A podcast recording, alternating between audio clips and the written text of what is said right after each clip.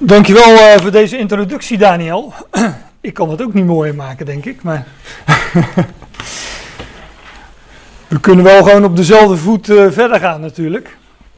Uh, met andere mooie dingen, die in ieder geval net zo mooi zijn. Um, want ik wil het hebben over ja, dit onderwerp, Joas, de verborgen koning. Dat is een wat cryptische titel natuurlijk. en um, ja, deze geschiedenis van Joas, die vinden we in 2 Koningen 11 en ook nog in uh, 2 Kronieken 22 en 23 is het geloof ik. Het is een, um, uh, volgens mij een vrij onbekende geschiedenis. En daarom uh, goed om het eens over te hebben. Ik, uh, ik meen dat ik de vorige keer deze, deze geschiedenis heb aangehaald. Maar dat is al drie weken geleden. Dus ik weet niet of jullie dat nog herinneren. Ik, ik herinner me het wel. En toen zat ik in mijn PowerPoint terug te kijken. Daar stond het in ieder geval niet in. Dus ik zal het wel uit het hoofd hebben gedaan. Um, want toen hadden we het over Melchizedek. Nou ja, wat die twee dan weer met elkaar te maken hebben, dat, dat gaan we nog wel zien. Um, deze geschiedenis wordt tamelijk uitgebreid uh, beschreven. En ja, ik wil hem toch uh, zo goed als helemaal bespreken. Dat betekent dat ik uh, op het ene vers wel dieper in zal gaan dan het andere. Uh, ik sla een paar kleine stukjes over. en ik zal sommige versen vrij uitgebreid bespreken en sommige versen echt alleen maar lezen. Ik heb een paar dia's met gewoon uh, één, twee versen die ik dan gewoon even lees. Voor dat we in ieder geval uh, de hele geschiedenis uh, doornemen. ja, en ik, ik, zat, ik vind het altijd wat lastig als je, als je een geschiedenis behandelt en je wilt de diepere betekenis daarvan ehm, laten zien. Want dat, dat, is toch uiteindelijk waar het over gaat. Dat zal jullie niet, niet verbazen. Um, ja, dat kun je natuurlijk kun je op verschillende manieren doen. Je kunt de hele geschiedenis bespreken en dan aan het eind de typologische of illustratieve betekenis daarvan geven. Maar dat vind ik altijd een beetje lastig, want dan moet je je helemaal inhouden tot het einde. En ik bespreek het liever dan vers voor vers en uh, ja, zo uh, onderweg zal ik uh, telkens wijzen op de diepere betekenis van, eh, van de dingen die we beschreven vinden. Nou, we gaan gewoon van start bij uh, 2 Koningen 11 vers 1. En daar gaat het over uh, Atalja. En Atalja, de moeder van Agazia, zag dat haar zoon dood was. Ja, we vallen dus uh, midden in het verhaal, midden in het tweede boek van, van Koningen. En we komen ook nogal wat namen tegen. En die namen die hebben allemaal betekenissen. En je moet het is altijd goed om de betekenis van namen op te zoeken die, ja, die, die hebben betekenis. Tenminste, eh, bij ons is dat uh, vaak niet meer zo. Wij uh, geven onze kinderen een naam omdat het lekker klinkt. Of uh, dat, je makkelijk, dat het makkelijk een roepnaam is, dus dat roept makkelijk voor het eten en zo. En, dat soort dingen. Maar de, de namen in de schrift die hebben echt een betekenis. En Atalia of Atalia, dat hangt een beetje van je vertaling af, uh, betekent gekweld door Yahweh. Ja, dat is niet positief natuurlijk. En het deed mij meteen denken toen ik, toen ik, dat, toen ik dat opzocht van wat betekent dat gekweld door Yahweh. Aan openbaring 20 vers 10, daar staat dat ja, wat staat daar precies? Dat, volgens mij staat dat, dat de draak. En uh, de draak is een andere benaming voor, voor Satan. Voor de nee, volgens mij staat er ook de diabolos, de duivel. Dat is de draak, dat is de oude slang, staat uh, elders in openbaring. Die werd geworpen in de poel van vuur. Samen met het beest en de valse profeet. En die werden daar gekweld tot in de ionen van de ionen. Zoiets staat daar. Dus deze Atalja, die... Uh, ja, die, die, dat, dat zullen we in deze geschiedenis lezen, die uh, presenteert zich echt als een boze, of, en is daarmee dus ook, als je het mij vraagt, een beeld van de boze. Maar daar komen we er nog wel op, maar houd dit even vast. Gekweld door Yahweh betekent Atalja. Ik zal er nog wel op terugkomen. Agazia, of Ahazia, of nou ja, verschillende varianten hangt van de spelling af, betekent Yahweh houdt vast. En het eerste wat we daarvan lezen is dat hij doodgaat. Maar dat Jaweh vasthoudt, ja, dat, dat duidt al iets aan. Hè? Jaweh, kijk, daar gaat iemand dood. Maar let op, Jaweh houdt vast. Dat houdt al een belofte in. En dat is niet de laatste belofte die we krijgen. Maar ik heb, ehm, voor, uh, om alle familiebetrekkingen even op een rijtje te zetten, laat ik af en toe even een stamboom zien. Want deze Atalja, ehm, dat is wel een apart verhaal. Kijk, na Salomo is het koninkrijk verdeeld in het koninkrijk van Israël in twee koninkrijken. Een tienstammenrijk en een tweestammenrijk. Het tienstammenrijk werd Israël genoemd en het tweestammenrijk Juda. En hier heb je dan de, de, de stamboom, een deel daarvan, van de koningen van het tienstammenrijk van Israël. En rechts, ik heb een piepstoel, hoor ik. Uh, rechts heb je de stamboom van het tweestammenrijk van Juda. Dat waren twee koningshuizen. Dat is belangrijk, want ja, de, ook de komst van de Messias heeft van alles te maken met de belofte aan het huis van David. En David was uit de stam van Juda. Uit dat huis, uit die familie, zou de Messias voortkomen. Dus uit deze, oh nee, ik, kan, ik kan niet aanwijzen, maar uit deze lijn. Uit deze lijn zou de Messias voortkomen.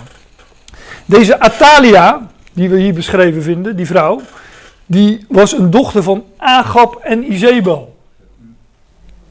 Nou, als je op de zonderschool geweest bent, dan weet je één ding, dat, dat was een verschrikkelijke koning, die Agab, en zo mogelijk was zijn vrouw nog erger. Want zij waren, zij bedreven niet alleen afgoderij, maar Ize, Izebel is echt het toonbeeld van verleiden tot afgoderij. En zij wordt ik had het net over openbaring, maar zij wordt tot in openbaring wordt zij genoemd. Als voorbeeld van het verleiden tot afgoderij. Openbaring 2 vers 20 is het, meen ik, in een van die, uh, in, in, in een van die brieven aan die zeven ecclesia's. Dus deze Atalia kwam, was een dochter van Agab en Izebel, dus een afstammeling van het koningshuis van Israël. Maar zij was getrouwd met iemand uit het koningshuis van Juda, Joram.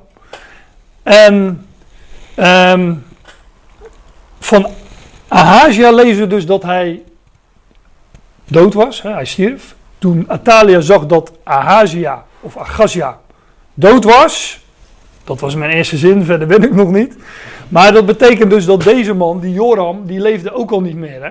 Want anders was Agazia of Ahazia, die was geen koning geweest. Dus um, Joram was al overleden, dat lees je in 2 Koningen 10 geloof ik. En Ahazia was nu degene die het loodje legde, om het maar eens populair te zeggen. En uh, dus hadden we, ja, dus uh, Atalia was, uh, was weduwe en ze verloor nu ook een zoon. Maar zij ging niet uh, rouwen, zij ging hele andere dingen doen. Zij stond op en bracht al het zaad, alle zaad van het koninkrijk om. Oei. En dat betekent, ja, dan moet je even goed indenken. Ik zei al, het was de dochter van uh, Izebel en Agab, dus veel goeds kan je er niet van verwachten. Maar dat betekent dat zij haar eigen zonen, voor zover die er nog waren, en haar kleinkinderen om zeep hielp. Doden. Dat, uh, ja, dat is praktisch wat, wat zij deed. Zij, bracht, zij stond op, zij maakte zich op, staat er in de vertalingen geloof ik. En zij bracht al het, alle zaad van het koninkrijk om. Blijkbaar om een eigen koningshuis, een eigen dynastie te stichten. En de koninklijke familie van Juda werd dus uitgemoord. Totaal uitgemoord. En dat betekent dat alle erfgenamen van het huis van David waren omgebracht. En dat is echt dramatisch. Als je de belofte kent die God gedaan heeft aan het huis van David uit de stam van Juda. Ja, dan. Uh, God had beloofd. Ik, ik, ja, ik, uh, ik heb een paar teksten genoemd hier. Waar dat wordt gezegd. Maar God had beloofd dat dat huis van David zou regeren, op de troon zou zitten. En dat daar de Messias uit voort zou komen. Dus wat deze Atalia hier doet, is ja, in zekere zin het dwarszitten van de belofte die God gedaan had aan zijn volk. Dat er een, een, een, een koning uit het huis van David voort zou komen die ze voor tot in de Ionen zou zitten op de troon. Die beloften die werden hier afgesneden, afgehakt. Bij wijze van spreken, natuurlijk. En ja, deze tekst kennen we. De tronk van Isaïe. Isaïe was de vader van David. Uit, dat, uit die familie zou een uh, koningshuis gebouwd worden. Maar de afgehouden tronk of stronk van Isaïe, daar spreekt de schrift over. Hè? Als het ware werd, werd die stamboom afgehakt. En wat overbleef was een, uh, ja, een, een, een, afgehakte boom, een afgehakte stamboom.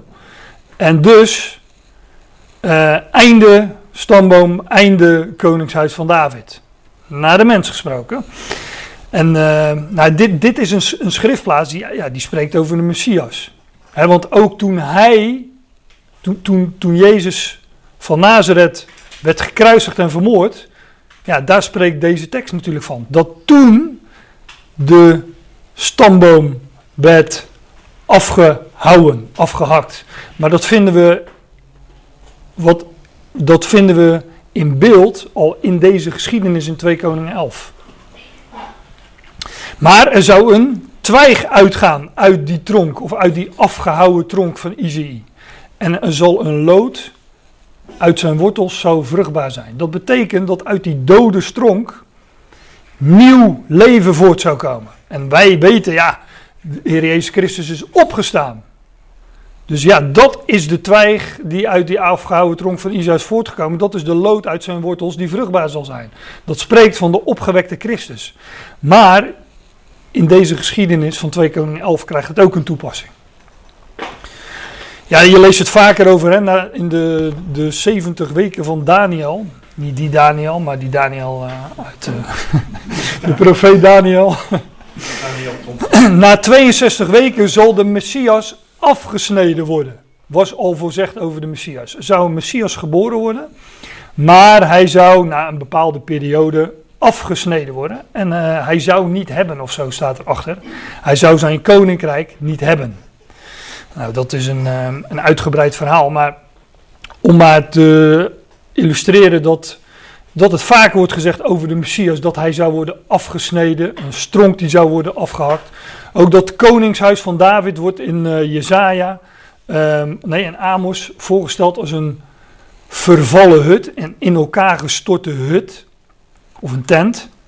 En dat wordt in Handelingen 15 wordt dat aangehaald. Er staat, na deze dingen zal ik wederkeren.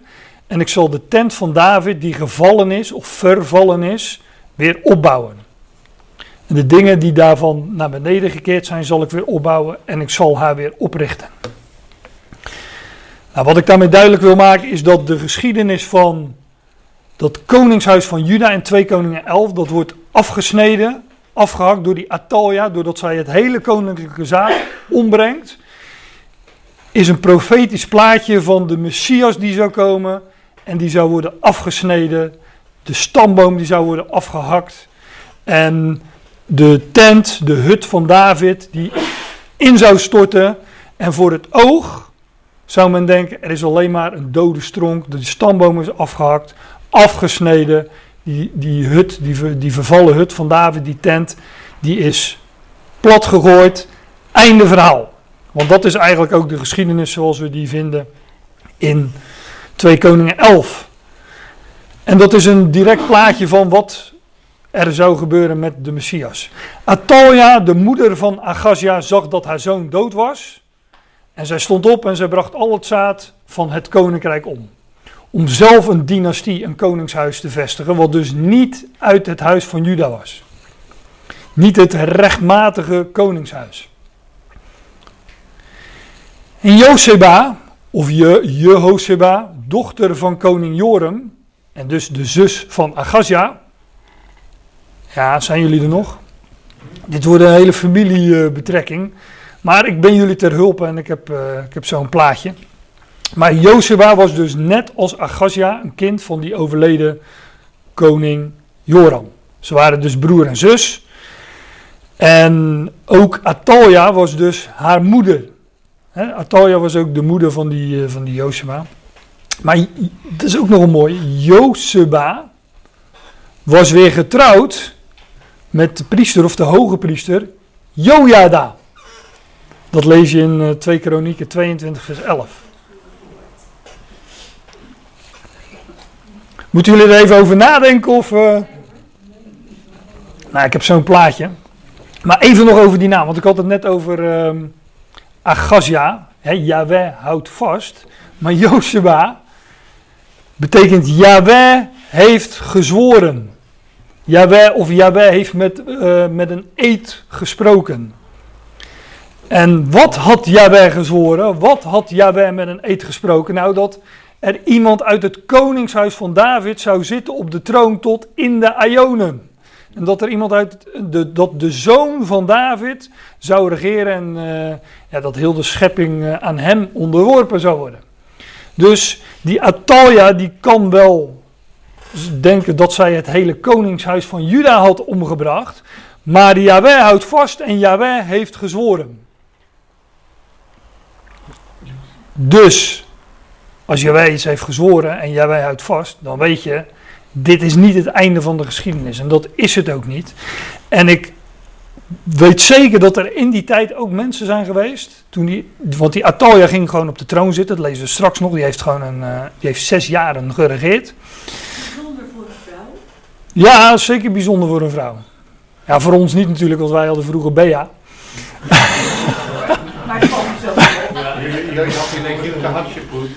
Ja, ja, het kwam wel vaker voor. Maar in, uh, in de, zeker in de geschiedenis van Israël is het wel uh, heel bijzonder. Het waren ook niet de mooiste jaren, maar dat zullen we, zullen we straks uh, wel zien. Maar ook, ook toen moeten er mensen gezegd hebben die zeggen van ja, de, de, de, de, waar, Jawel heeft gezworen. Jawel houdt vast. En we, we zien nu dat er niet iemand vanuit het huis van David op de troon zit. Maar Jawel heeft gezworen. Dus er zal nog wel ergens iemand zijn die uiteindelijk op de troon komt. Nou ja, Joseba, dat gaan we nu lezen, dochter van koning Joram, zuster van Agazia. Oh nee, ik had eerst even een uh, stamboompje nog. Want we hebben dus, uh, nou ja, Agab Izebel, dochter Atalia, getrouwd met koning Joram, die inmiddels dood was, dus zal ik eigenlijk ook een kruisje bij moeten zetten. Maar een zoon van hun was Agazia, die was dood, dat zag Atalja en toen dacht zij van, ik breng dat hele koninklijke zaad om. En Joseba, de zus van Agazia, die was getrouwd met de hoge priester. Dus dit is eigenlijk, zou je kunnen zeggen, de, niet de koninklijke familie, maar de priesterlijke familie. Die kon dus niet uit Juda zijn, want de priesters kwamen uit de stam van Levi.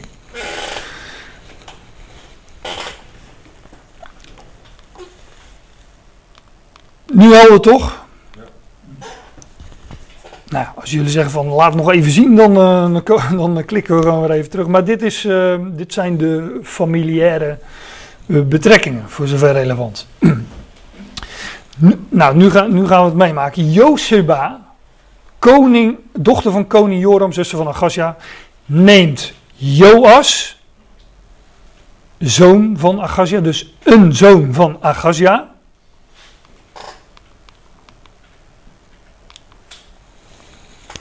Dus een zoon van de koning van Juda. Joas wordt door Joseba, Blijkbaar was er één vergeten. Ik weet niet hoeveel kinderen en kleinkinderen die vrouw had, maar ja, op een gegeven moment raak je wellicht de tel kwijt.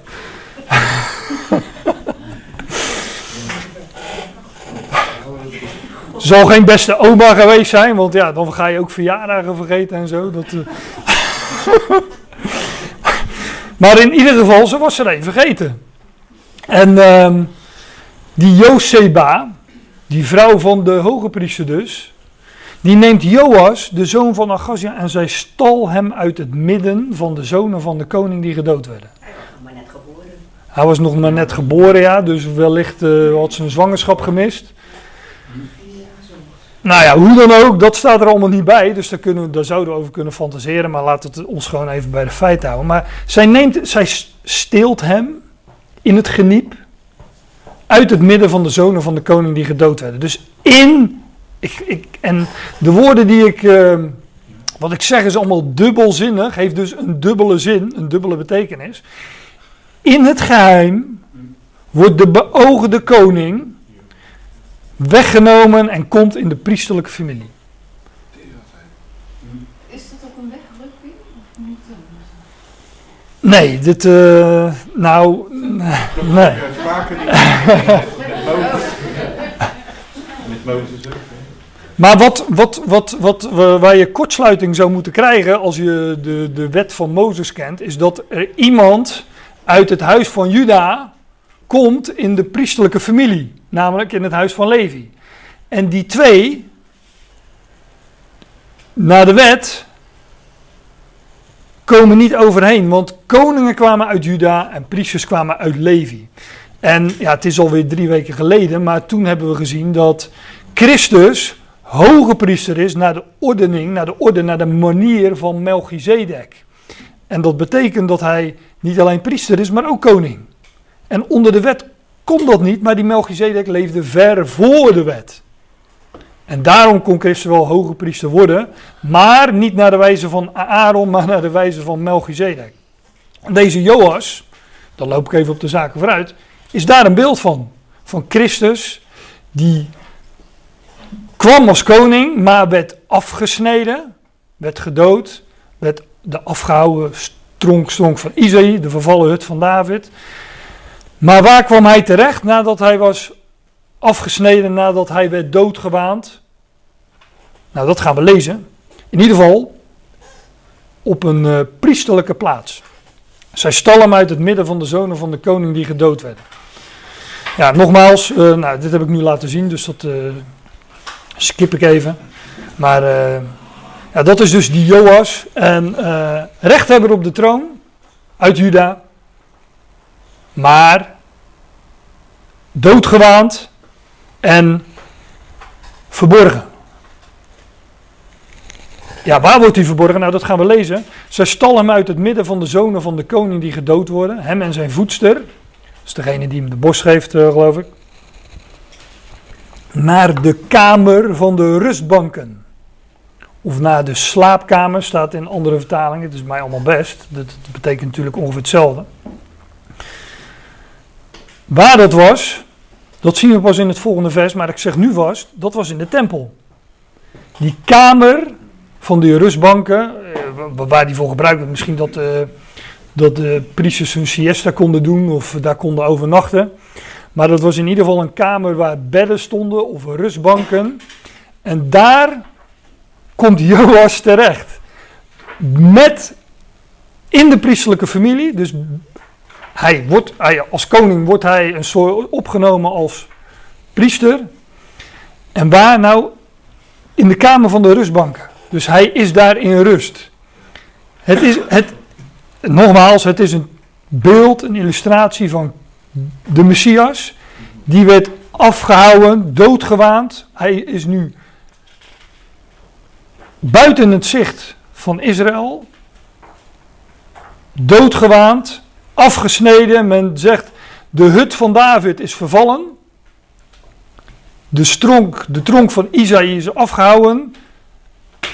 Maar dat is, niet, ja, dat is wel zo, maar er zou een twijg, een lood voortkomen uit die afgehouden tronk. En die vervallen hut van David zou weer opgericht worden.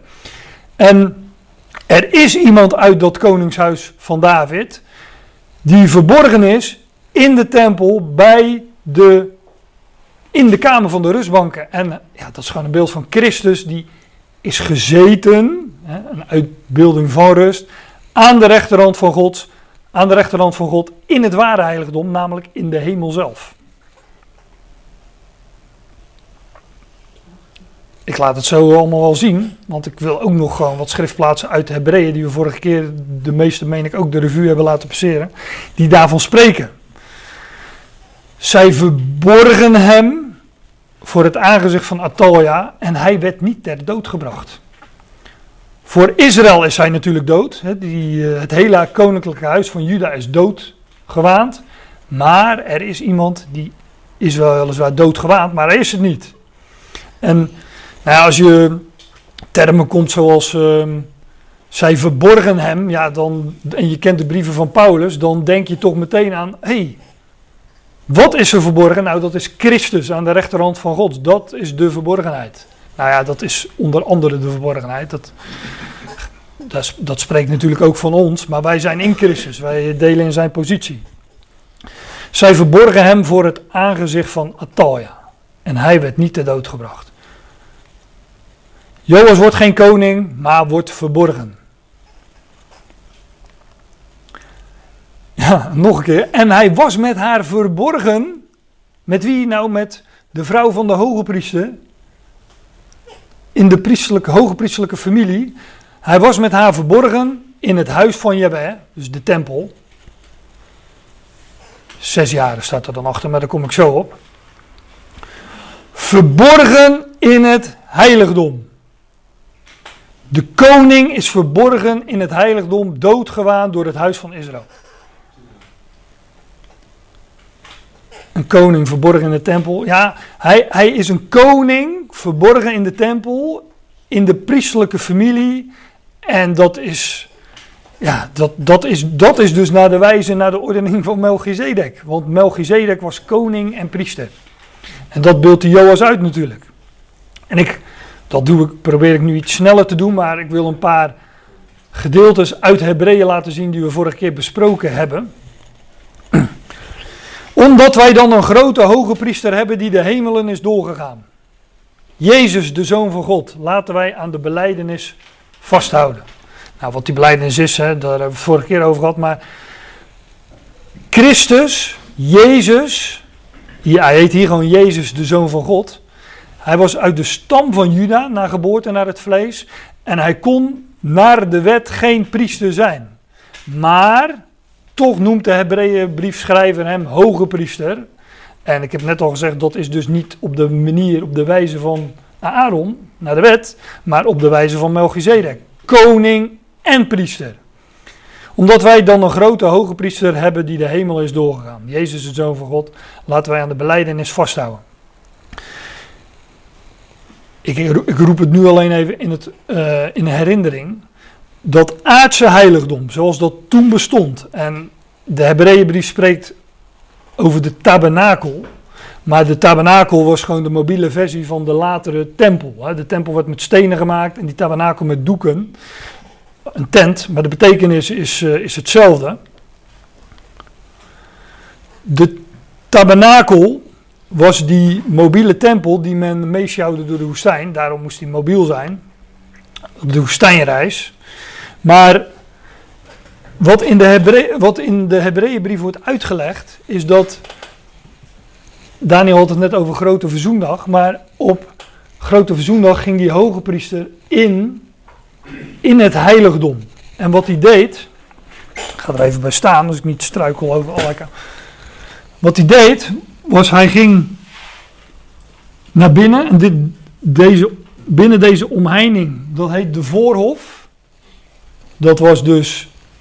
Um, nou, daar kom, daar kom ik zo al op. Maar er was een voorhof, dat is één. Dan was er het heilige, waar die kandelaar stond, waar uh, Daniel het over had. En helemaal binnenin, het allerheiligste vertrek, het heilige der heiligen, daar stond de ark van het verbond. Dus er waren drie compartimenten, om het zo te zeggen. En die hoge priester die dat die heiligdommen doorging, dat is een beeld van Christus die de hemelen, meervoud, is doorgegaan. Want de Bijbel kent, uh, Paulus spreekt in 2 Korinthe 12 over dat hij is opgetrokken geweest tot in de derde hemel. De schrift kent dus uh, nou ja, drie hemelen. Ik zeg het nu heel kort. Maar de eerste hemel met de vogelen des hemels, waar de vogels dus in vliegen, die hemel. De tweede hemel waar de sterren van de hemel staan. En de derde hemel is de woonplaats van God, de hemel der hemelen. En Christus is die hemelen doorgegaan. En als je nou naar het plaatje kijkt en je vraagt je af van ja, maar hoe kan het dan dat, die, eh, dat het volk daaromheen gelegen was en dat die hemel in het midden was? Dan zou ik zeggen, lees Genesis 1 maar, want daar staat dat God een uitsponsel maakte in het midden. En hij noemde het uitsponsel hemel. Dus die hemel is in het midden, ik kan daar ook niks aan doen. Maar dat is een. eh, ik hoop niet dat, ik, dat jullie nu eh, de rest van de studie gaan zitten dagdromen over. Ja, maar hoe kan dat dan? daar hebben we het de andere keer nog wel eens over.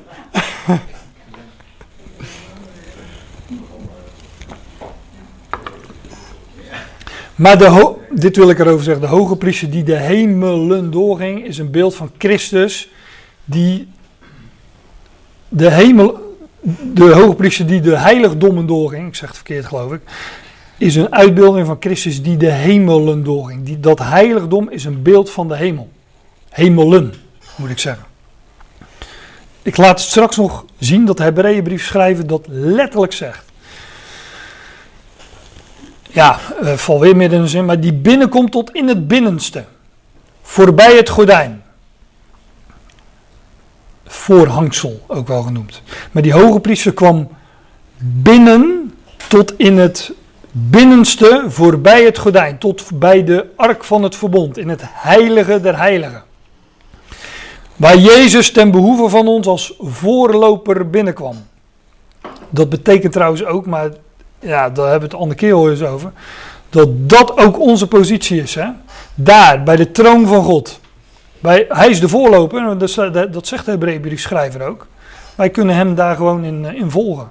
Wat ten strengste verboden was onder het oude verbond. Op straffen des doods. Daar mocht niemand komen. Alleen de hoge priester één keer per jaar op Yom Kippur, grote verzoendag. Eén keer per jaar mocht er onder, onder, ook nog onder strikte voorwaarden. En als hij zich daar, het was altijd weer spannend of die hoge priester terugkwam. Want als hij zich niet aan de voorschriften hield, dan uh, zou hij dat bekopen met de dood. Maar de Hebreeënbrief schrijver zegt, ja, ik denk bijna laconiek van, nou, uh, hij is daar voor ons voorgegaan.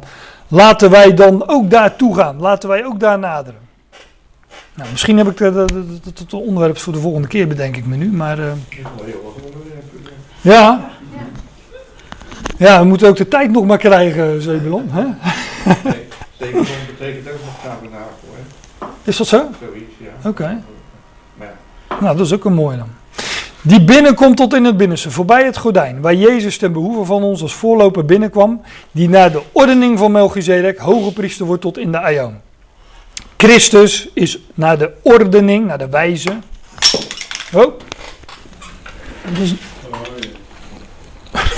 dat is niet handig.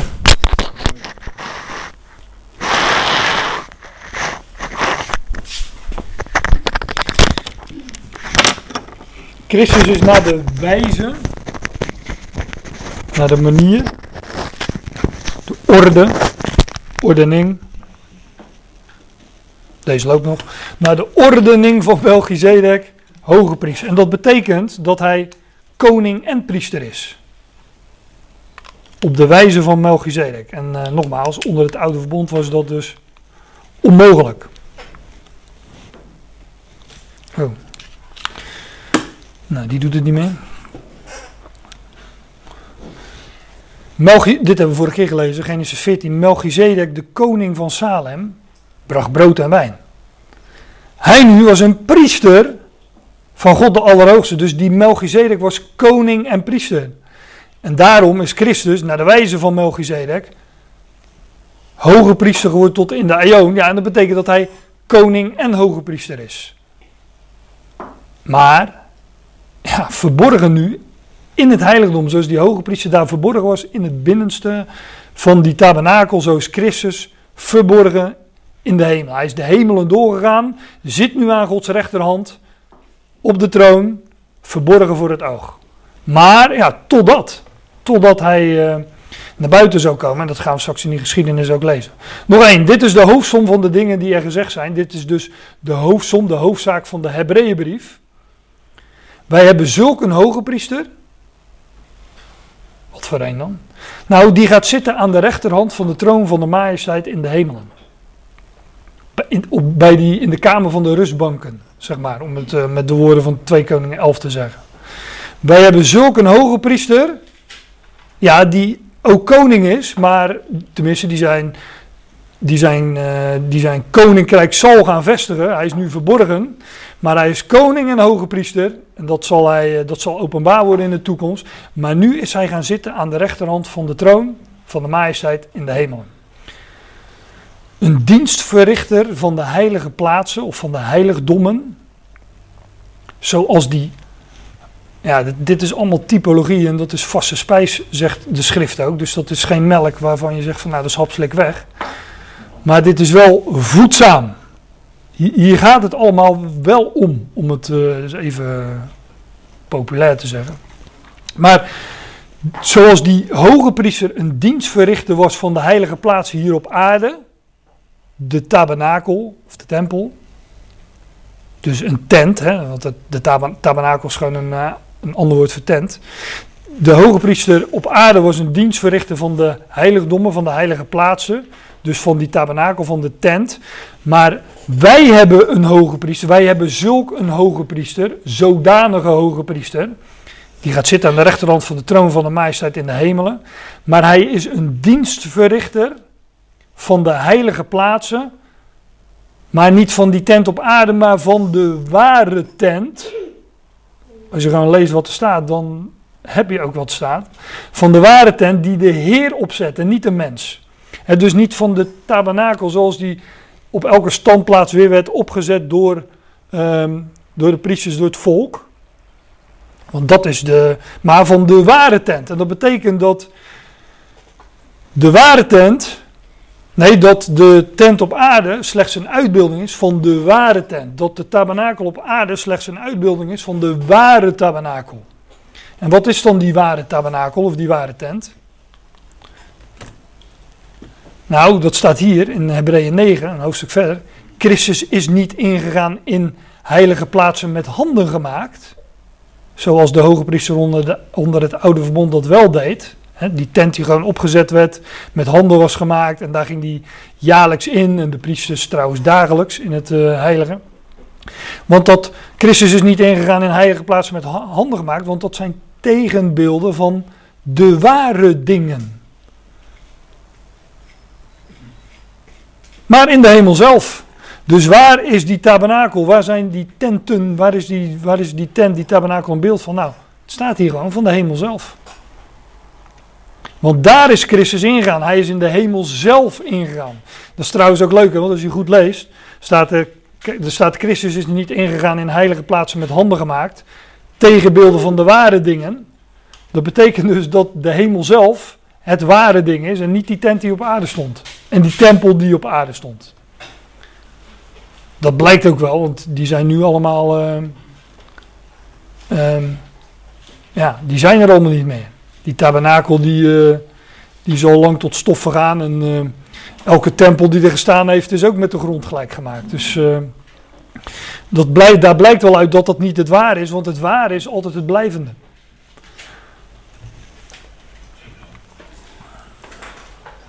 Nou, zoals Christus uit de Jezus uit de stam van Juda, zoals hij werd afgesneden afgehouden. De hut werd vervallen. En hij, en hij, maar hij stond op uit de dood. Hij werd de opgewekte en hij verdween in het ware heiligdom. Verborgen voor het oog, maar zit het aan de rechterhand van de troon van de majesteit in de hemelen. Daarvan is die Joas, waarvan men dacht dat de hele koninklijke familie was omgebracht. Daarvan is Joas een beeld, want hij werd ook verborgen in het heiligdom, wat een beeld is van de hemel. En hij kwam terecht op een, op priesterlijke plaats in de priesterlijke familie. Een koning die op, ja, op de plek van een priester terecht kwam. Dus we gaan weer terug naar 2 Koningen 11, naar, deze, naar dit uitstapje. En die Joas staat, hij was met haar verborgen in het huis van Yahweh, in de tempel dus, zes jaren. En Atalja regeerde over het land.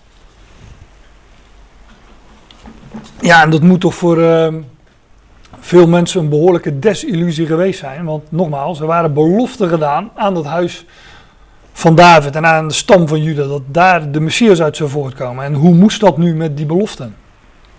Maar nogmaals, er is altijd een gelovig overblijfsel, zegt de schrift. Dus ook toen zullen mensen gedacht hebben, ja, dat kan nou wel dat wij zien dat er geen koning is, maar er moet nog ergens iemand zijn. Nou, die was er dus inderdaad, maar die was verborgen. Zes jaren. Zes jaar spreekt hier natuurlijk van de periode dat Joas verborgen was. Maar het gaat er ook om dat wat er gebeurt straks na die zes. Zes is overigens ook nog eens het getal van de mensen. En uh, ik. Uh, Atalia regeerde zes jaar. En, zij, zij, is een beeld van uh, nou ja, degene die tot afgoderij uh, verleidt. Of in de toekomst komt er ook nog iemand die heet de mens der wetteloosheid. Nou, zij was een wetteloze. Dus dat, uh, daar spreekt zij ook van. Maar na zes op de zevende wordt die Joas dus openbaar. Zie volgende vers. En in het zevende jaar zond Jojada. En dan uh, krijgen we een hele tussenzin. En hij liet hen de zoon van de koning zien. Dus op de zevende wordt koning Joas openbaar. Wordt hij bekendgemaakt. En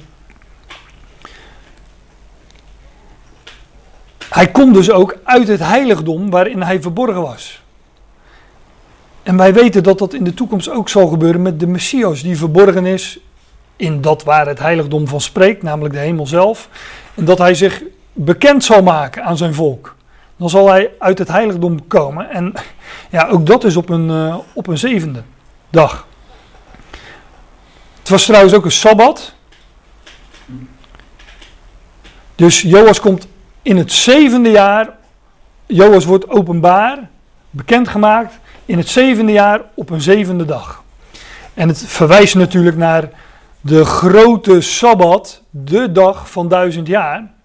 En ja, daar kunnen we nu niet te ver op ingaan, maar de, de, God heeft de heilshistorie ingedeeld zoals de dagen van de week zijn ingedeeld. Alleen rekent God dan niet in dagen van 24 uur, maar zegt Petrus, Eén dag is bij de Heer als duizend jaar en duizend jaar is als één dag. Dus de, na 6000 jaar, op de zevende dag, zal de verborgen koning, die verborgen is, in het heiligdom bekendgemaakt worden en geopenbaard worden. En uh, ja, hier is het ook nog eens de hoge priester Jojada die, uh, die hem bekend maakt, die hen de zoon van de koning laat zien. Ja, en daar is deze geschiedenis een schitterend plaatje van. Van de koning die verborgen is. Zes eenheden, zes jaar. En, op, en op de, in het zevende jaar, op de zevende dag. Geopenbaard wordt, bekendgemaakt wordt. En tevoorschijn komt uit dat heiligdom. En zo zal Christus ook geopenbaard worden, bekendgemaakt worden. En dan, zal, dan zal Satan duizend jaar gebonden worden.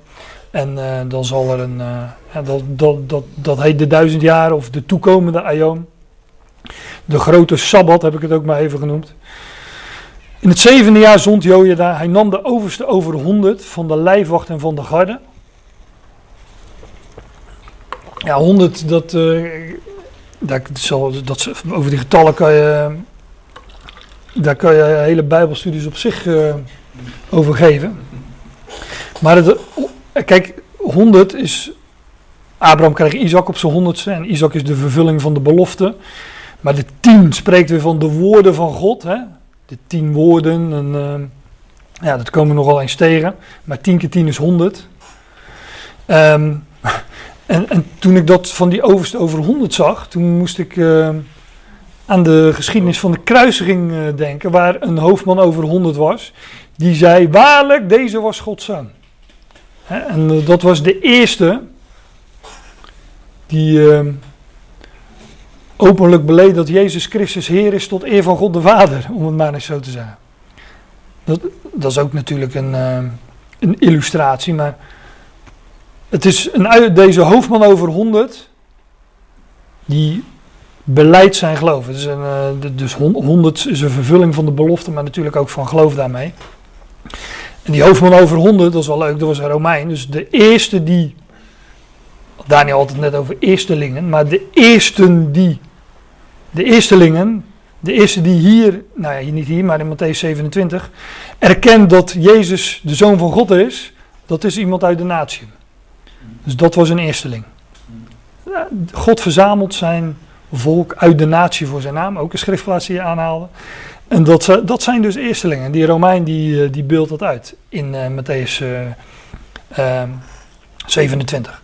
Maar hier gaat het niet over een Romeinen, maar wel, wel over geloof. Over gelovigen die verzameld worden rondom de koning. Hij nam de overste over honderd van de lijfwacht en van de garde. Hij bracht hen bij zich in het huis van Jewe. Hij sloot met hen een verbond. En hij doet hen zweren in het huis van Jewe. En hij liet hen de zoon van de koning zien. Ik denk dat dit een beeld is van het eh gelovig overblijfsel van Israël in de toekomst. Dat, ja, dat, dat zal ook buiten het land,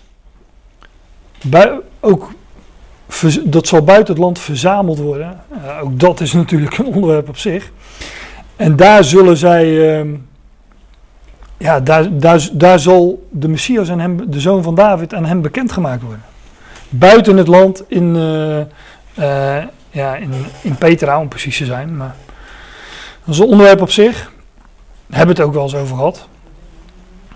Maar in ieder geval, de koning uit het huis van David wordt bekendgemaakt. Ja, zoals Jozef zich ook bekend maakte aan zijn broers. Dat was ook ehm, in een intieme setting. Hè? Daar was verder ook niemand bij. Ze trokken zich terug en toen zei hij van ja, ik ben Jozef. En zo zal het in de toekomst ook gaan. Dat gelovig overblijfsel dat rond de Messias verzameld wordt. Hij zal zich aan hem bekendmaken. En eh, hij zal zeggen van eh, ja, ik ben, ik ben Jozef die jullie verkocht hebben. Nou ja, in, in beeld dan. Ik ben, eh, ik ben hem die jullie doorstoken hebben. Zoals in Zachariah staat. Nou, en dit is dus zo'n dia die ik alleen even, even lees. Om het hele verhaal in ieder geval mee te nemen. En om destijds willen. Hij gaf hen instructie zeggend: Dit is de zaak die jullie zullen doen. Een derde van jullie die op de sabbat ingaan. Hier wordt dus van die sabbat gesproken, dat vinden we een keer of twee, drie. Een derde van jullie die op de sabbat ingaan, zullen de wacht houden van het huis van de koning. En een derde in de poort van Sur. En een derde in de poort bij de garde. En jullie houden beurtelings de wacht van het huis. En jullie omgeven de koning rondom, ieder met zijn wapens in zijn hand. En die komt tot de gelederen, zal ter dood gebracht worden. En wees met de koning bij zijn uitgaan en zijn inkomen. En de overste over honderd deden naar alles wat Jojada, de priester, als instructie gaf. En de priester gaf aan de overste over honderd de speer en de borstharnassen, die van koning David waren. Ja, die wordt er ook nog maar eens even bij genoemd, hè, het huis van David. Die in het huis van Jahweh waren. En de garde stond, ieder met zijn wapens in zijn hand, vanaf de rechterflank van het huis tot aan de linkerflank van het huis, naar het altaar en naar het huis namens de koning rondom. Nou, dat wordt dus tamelijk uitgebreid eh, beschreven. En dan staat er, en hij bracht de zoon van de koning naar buiten. En hij gaf hem het onderscheidingsteken en het getuigenis. En zij maakte hem koning. Na zes jaar, in het zevende jaar, of anders gezegd, op de zevende dag, wordt de koning naar buiten gebracht. En het is een, een schitterende illustratie van Christus die uit het heiligdom, het ware heiligdom, naar buiten gebracht zal worden. En gepresenteerd zal worden aan het volk als de koning.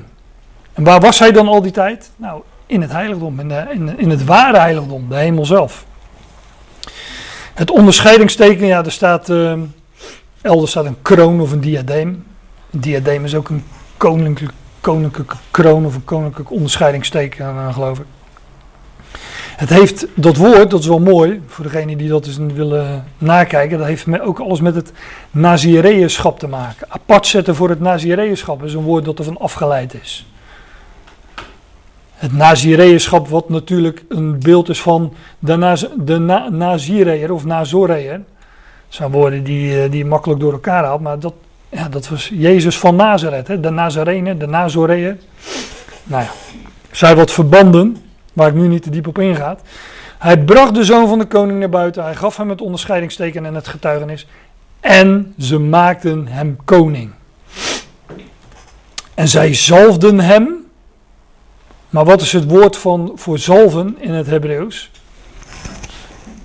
Mashiach. Zij maakten hem Messias. Zij zalfden hem. Ze maakten hem een gezalfde. En in het Grieks is dat Christus. De Christus, de gezalfde. Zij zalfden hem, zij maakten hem Messias of zij maakten hem de Christus in een andere taal. En klapten en zij zeiden, de koning leven. Hij leeft, de koning. Hè? Het hele koninklijke zaad was omgebracht. Het koningshuis was afgesneden. Nou, ik heb het al, nu al zo, zoveel keren gezegd. De, verval, de hut was vervallen. Um, de afgehouden tronk van Isaïe. Maar er is een koning en hij leeft. En dat is degene die, uit het, die, die was verborgen in het heiligdom. En zo zal het ook in de toekomst um, gebeuren. Hij zal uit het heiligdom komen en zich presenteren aan het volk Israël. En zij zullen hem zalven, zij zullen hem erkennen als de Mashiach, als de Christus. En zij zullen zeggen, hé, hey, de koning leeft. Waar nog, dat is natuurlijk ook een uiting van verbazing. Hè? En van blijdschap natuurlijk, enzovoort. Maar dan, uh, dan ja, de koning leeft. Die doodgewaande koning die voor een periode verborgen was, leeft. En uh, ja, dat wordt openbaar in, de, in het zevende jaar en op de zevende dag. En Atoya hoorde de stem van de garde en van het volk. En zij kwam naar het volk bij het huis van Jahweh. En zij zag en aanschouw, de koning stond bij de zuil, naar de gewoonte. Ja, daar had ik eigenlijk een plaatje bij moeten doen, dat heb ik niet gedaan. Geloof ik, nee, dat heb ik niet gedaan. Maar in de um, tempel, voor de tempel waren twee zuilen, twee pilaren. En uh, die pilaren die hadden nog een naam ook. De een heette Boas en de andere Jagin. Nou, als je daarover meer wil weten, dan zou ik uh, te raden gaan bij André Piet. Is misschien helemaal niet helemaal gepast als ik daar nu heel uitgebreid over ga vertellen. Maar hij, eh, hij vond het nodig om zijn zonen zo te noemen. Boas en Ja, geen schitterende namen natuurlijk. Zeker als je kijkt naar de betekenis. En hij zal er ongetwijfeld ook wel eens uh, over gesproken hebben, uitgebreid. Maar kort gezegd dan, er waren twee zuilen, pilaren. En dat is wel leuk, er staat een enkelvoud bij de zuil.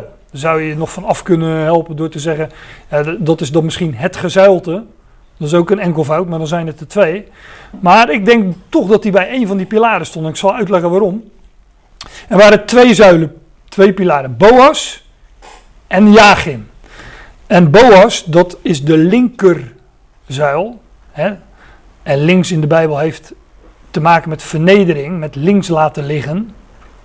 In ons taalgebruik is dat ook zo. Het was ook nog eens in het zuiden, waar aan de hemel ook het zuiderkruis staat. Ook een beeld van de vernedering van Christus. Maar die pilaar, die linkerpilaar Boas, die spreekt van de vernederde Christus. Die opstond uit de dood. en is ingegaan in het ware heiligdom. En die tweede pilaar, Jagin, die stond rechts. En rechts heeft voorrang, hè, dat is ook in ons taalgebruik zo. Daar spreekt het ook van, van voorrang, van verhoging. En die was in het noorden, waar zich aan de hemel de Noorderkroon bevindt. Een uitbeelding van verhoging. En die pilaar spreekt van de verhoogde Christus die uit het heiligdom zal komen als de grote koning. Op de grote Sabbat. Nou, en ik denk dat Joas bij deze pilaar stond. Want hij is in het uitkomen uit het heiligdom een beeld van de verhoogde Christus die uit het heiligdom is gekomen als de grote koning op de grote Sabbat, namelijk in het zevende jaar op de zevende dag. Dus als je het mij vraagt, denk ik dat hij bij die pilaar stond, bij uh, de rechterpilaar. Maar uh, ja, wellicht stond hij tussen die pilaren. En, uh, want hij is natuurlijk ook gewoon een, eh, een beeld van degene die, waarvan men, die men dood waande. En die is ingegaan in dat ware heiligdom. En, en zij zag en aanschouw, de koning stond bij de zuil, bij de pilaar, naar de gewoonte. En de overste en de trompetten waren bij de koning. En al het land verheugde zich en men blies in de trompetten. En men blies de bazuinen, daar had Daniel het ook over. Hè? De uh, Rosh Hashanah, de, voor mij heet dat, ook, heet dat niet ook de dag van het bezuingeschal? Dan zal er, uh, ja, ook bezuinen, hebben, die hebben nogal wat om handen in, uh, in de schrift, maar ook de vestiging van het koninkrijk in openbaring wordt begeleid door het blazen van zeven bazuinen in openbaring. Dus die spelen een, uh, een rol ook bij de vestiging van, van, van het koninkrijk. Nou ja, daar, uh, dat laat ik nu maar even voor wat het is. En dan staat er, Atoya scheurde haar kleren en zij riep, samenzwering, samenzwering. Verraad, verraad, zegt de Statenvertaling. In de concordant version stond, conspiracy, conspiracy. dus dat, uh, dat is echt geen moderne uitvinding. wappies, wappies, ja. ja. De, de samenzweren roept, dat is samenzwering, samenzwering. Hè? Zij had samengezworen tegen het koningshuis van Juda en het hele huis omgebracht en roept nu uh, samenzwering, samenzwering. Het lijkt wel de wereld op zijn kop. Hè? Nou ja, dat, uh, dat herkennen we wel. Atalia scheurde haar kleren en zij riep samenzwering, samenzwering. En zij sloegen de handen aan haar. En zij ging de weg van de ingang van de paarden in het huis van de koning. En daar werd zij te dood gebracht. Dus deze Atalia, um, die een uitbeelding is van he, gekweld door Yahweh, heet zij, is een uitbeelding van, ja, van, uh, van de tegenstander in ieder geval. Die uh, het koningshuis van David wilde uitroeien. En uh, hij dacht ook dat hij daarin geslaagd was. Hè? Want we lezen in 1 Korinthe, ik, haal het nu natuurlijk wel allemaal door elkaar, alles is, is dubbelzinnig. Maar in 1 Korinthe 2 lezen we dat als de oversten van deze wereld hadden geweten dat uh, hij de Heer der heerlijkheid zou worden, zoiets er, dat hij zou opstaan uit de dood, hè, dat hij de opgewekte zou worden, dan hadden zij de Heer der heerlijkheid niet gekruisigd, er. Want zij dachten dat het zijn definitieve ondergang, zijn verlies was. De afgehouden stronk van Izzy, de Messias werd afgesneden, maar het is juist zijn grote overwinning. En uh, hier komt Joas uit het heiligdom en uh, begeleid door, uh, door Jojada, de priester. Hè. Samen zijn ze natuurlijk een uitbeelding van Christus, de hoge priester naar de wijze van Melchizedek. En de tegenstander wordt hier gedood. Zoals dat ook in de toekomst zal gebeuren. Het einde van de wetteloze, zij die tot afgoderij verleidt. En degene die openbaring een beetje kent, weet ook dat dat laatste beestrijk ook wordt voorgesteld als een hoer, hè, als een vrouw, die tot afgoderij verleidt. Ja, ik weet het is heel veel wat ik zeg, maar het heeft allemaal met elkaar te maken. En uh,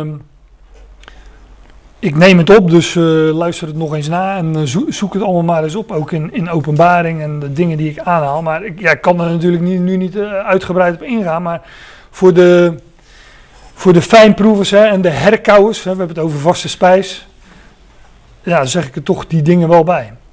De wetteloze komt daar aan, aan zijn einde, zij die tot afgoderij verleidt. Ze sloegen de handen aan haar, ze ging de weg van de ingang van de paarden in het huis van de koning, daar werd ze ter dood gebracht. En Jojada sloot een verbond tussen Yahweh en tussen de koning. En tussen het volk, om tot volk te zijn voor Yahweh. En tussen de koning en tussen het volk. Ja, ik heb er niet eens een verwijzing naar, maar in Exodus 19, en dat wordt vele malen aangehaald, ook in openbaring, ook, maar ook bijvoorbeeld door Petrus. Gij zult mij een uitverkoren volk zijn, om tot volk te zijn voor Yahweh.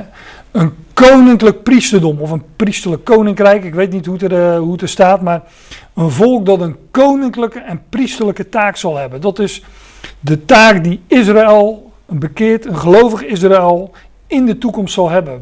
De, de Messias zal tevoorschijn komen uit het heiligdom, zich openbaren, bekendmaken aan zijn volk. Hij zal koning zijn op de troon in Jeruzalem. En vanaf de troon vestigt de zoon zijn heerschappij. Alle volken zullen onderworpen worden. En Israël zal een priesterlijk koninkrijk zijn. En er zal dat, dat niet, niet dat laatste, wat wij vaak het laatste wereldrijk noemen. Hè. Dat wereldrijk van het beest is het laatste wereldrijk. Het laatste echte wereldrijk is het wereldrijk, het koninkrijk van de Messias. En dat is een Israëlitisch koninkrijk. En die zullen priesterlijk, het zal een priesterlijk koninkrijk zijn. Zij zullen alle volkeren onderwijzen van de deugden van Yahweh. En zij zullen, en Jojada sluit dus een nieuw verbond, hè, want dit is een nieuw verbond, als uitbeelding van het nieuwe verbond dat in de toekomst zal gesloten worden door Yahweh met eh, of tussen de Messias en dat volk. Nou, daar is dit een beeld van. Jojada sloot een verbond tussen Yahweh en tussen de koning en tussen het volk, om tot volk te zijn voor Yahweh en tussen de koning en tussen het volk. En heel het volk van het land kwam naar het huis van Baal en zij braken het af, zijn altaren en zijn beelden braken zij grondig af. Het koninkrijk wordt gevestigd. Een koningszoon uit de stam van Juda komt op de troon en er wordt afgerekend met alle afgoderij. En dat zal in de toekomst gewoon ook weer gebeuren. En er zal een massale afgoderij nog tot stand komen. De, de, de, de het aanbidden van het beest. En, uh, met dat merkteken aan de rechterhand en aan het voorhoofd. En, uh, nou, enzovoort, openbaring 13. En dan staat er, en zij doden Matan, priester van Baal. Voor het aangezicht van de al altaren en de priester plaatsen opzichters over het huis van ja. Dit is ook weer zo iemand, Matan, de priester van Baal, ook weer iemand die tot afgoderij verleidt, oftewel een, uh, een valse profeet. Zeg ik dan ook weer voor degene die dat kennen uit openbaring. Nou, die wordt, uh, daar wordt ook mee afgerekend. Lees je ook gewoon in openbaring, openbaring 20. En heel het volk van het land verheugde zich. En de stad was rustig. Dus hier komt het land tot rust. men noemt, dit, dit is geen Bijbelse term, maar men noemt dat koninkrijk in de toekomst wel het duizendjarig vrederijk. Maar dat komt natuurlijk wel ergens vandaan, want dat nieuwe verbond is een verbond des vredes. Ik zeg, het duizendjarig vrederijk is geen bijbelse term, want het rijk duurt veel langer. En de duizend jaar wordt gekenmerkt doordat Satan gebonden is. Niet doordat Christus duizend jaar regeert, want hij regeert veel langer. Maar het is inderdaad wel een periode van rust, van blijdschap, van verheuging. En er staat ook in de profetie dat de, de Israëlieten in alle rust zullen wonen. En zich zullen verblijden en verheugen. En dat uh, de kreupelen zal springen. En uh, nou ja, noem het allemaal maar op. En uh, daar is dit, natuurlijk een beeld van. Heel het volk van het land verheugde zich. En de stad was rustig. Nogmaals maar een keer. Joas was een zoon van zeven jaren toen hij koning werd. Dat is uitbeelding van de grote koning die uit het heiligdom tevoorschijn komt en koning, werd, koning wordt op die zevende dag van duizend jaar. Ja, dit heb ik allemaal gezegd, dus ik, uh, dit is ook het einde van, uh, van het hoofdstuk en uh, ik wil het dan ook graag hierbij laten. Wat, wat betekent